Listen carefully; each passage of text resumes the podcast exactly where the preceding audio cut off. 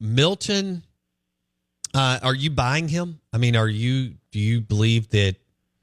Uh, I mean, let's let's not say he's going to be Hendon Hooker, maybe not, but um, that this guy is legit and can. He may not be great, but can be good at this level. Well, Bo, I mean, he did look good in that bowl game, but uh, previously, the only time that he played in a meaningful game, your audience should know this well, was against Ole Miss, Neyland Stadium. It was that five-hour game that had to be delayed and all that. But the critical play of the game, the game was on the line. I think there was like four seconds left, and Tennessee was down by five points, I think it was. And instead of chucking it into the end zone for it, at, at least give him a shot, Joe Milton ran out of bounds, and that was the end of the game. So, I remember uh, that. Yes. There's, there's, good, there's bad, but uh, I'm not fully buying into him personally, Bo. But I think people that are buying in, it's it's a factor of Josh Heupel, and just everywhere he's been, he's produced these ridiculously good quarterbacks, at least statistically, because his system is so quarterback friendly. They're going to have sure.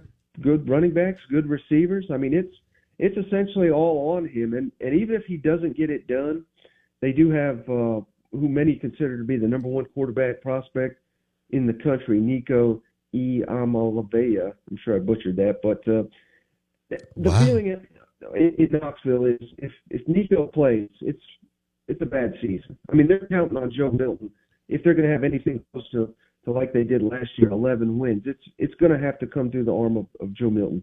Okay, so do you think that Heupel has been there long enough at Tennessee to reload, or are you expecting a slight step back and then maybe a better year next year, Michael?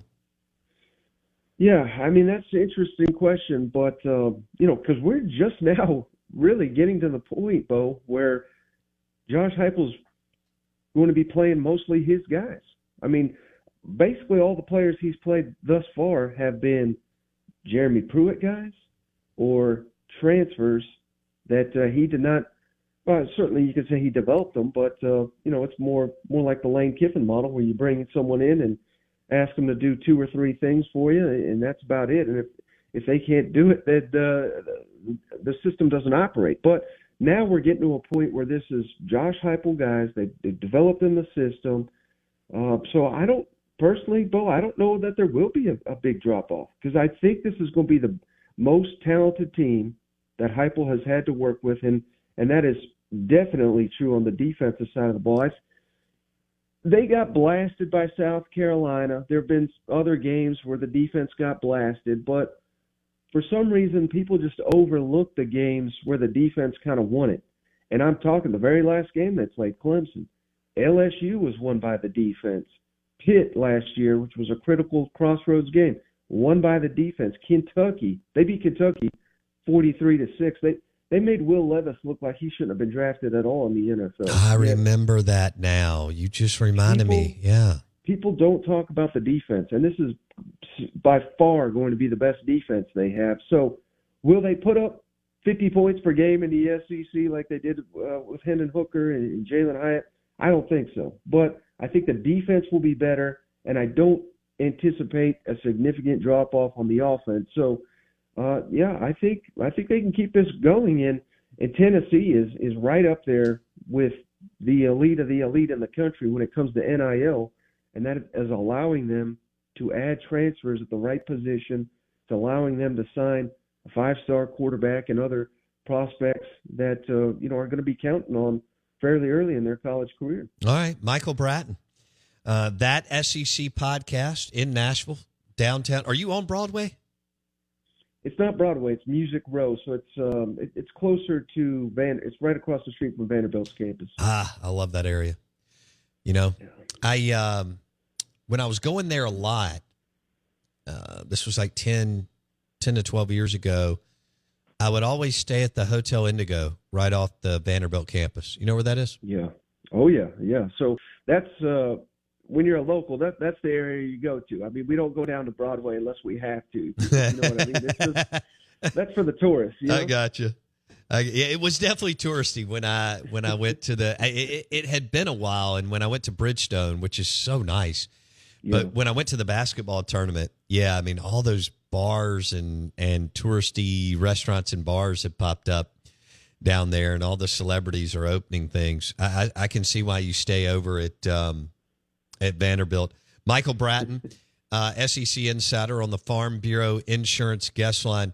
So you you guys have tough road games. Tennessee has tough road games at Florida and at Bama. Um, mm-hmm. You know, and then you got Georgia at home. So I don't know how manageable. Do you think Florida will? I mean, they're going to be better I, I know a lot of people don't believe in Napier. I, I actually think he's a hell of a coach. He, he did a really good job at La Lafayette. Um, how much better do you think Florida will be, or do you? I got. I, I'll be honest with you, Bo. I think they're they could be awful.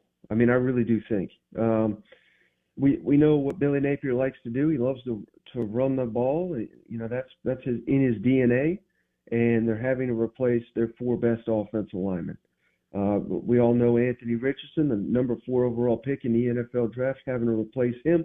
I don't, you know, it's crazy to say number four overall pick, and he's not a huge loss, but I, I think that could be said because of just how inconsistent he was as his time as a starting quarterback for the Florida Gators. But I just look at this team, Bo, and I don't see the weapons aside. They have two outstanding running backs. Uh, I, I don't think they've got great quality receivers. And then on the defense, they do got pieces all all around, but I mean the defense was just awful. And they brought in a new Austin Armstrong, 29 year old, got him off of uh, Nick Saban's staff. He he was at Alabama for about two weeks.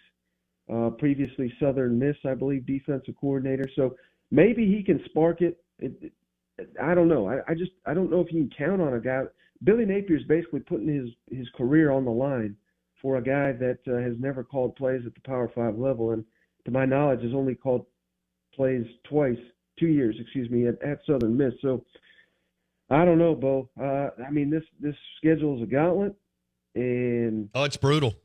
Yeah, I don't understand the Utah Florida State thing, uh, bookending. I, I, I get the sense that you're loving this this Florida demise and the fact that they've been down for a long time. Am I right? I mean, I mean, I'd be lying if I if I said that's untrue for sure.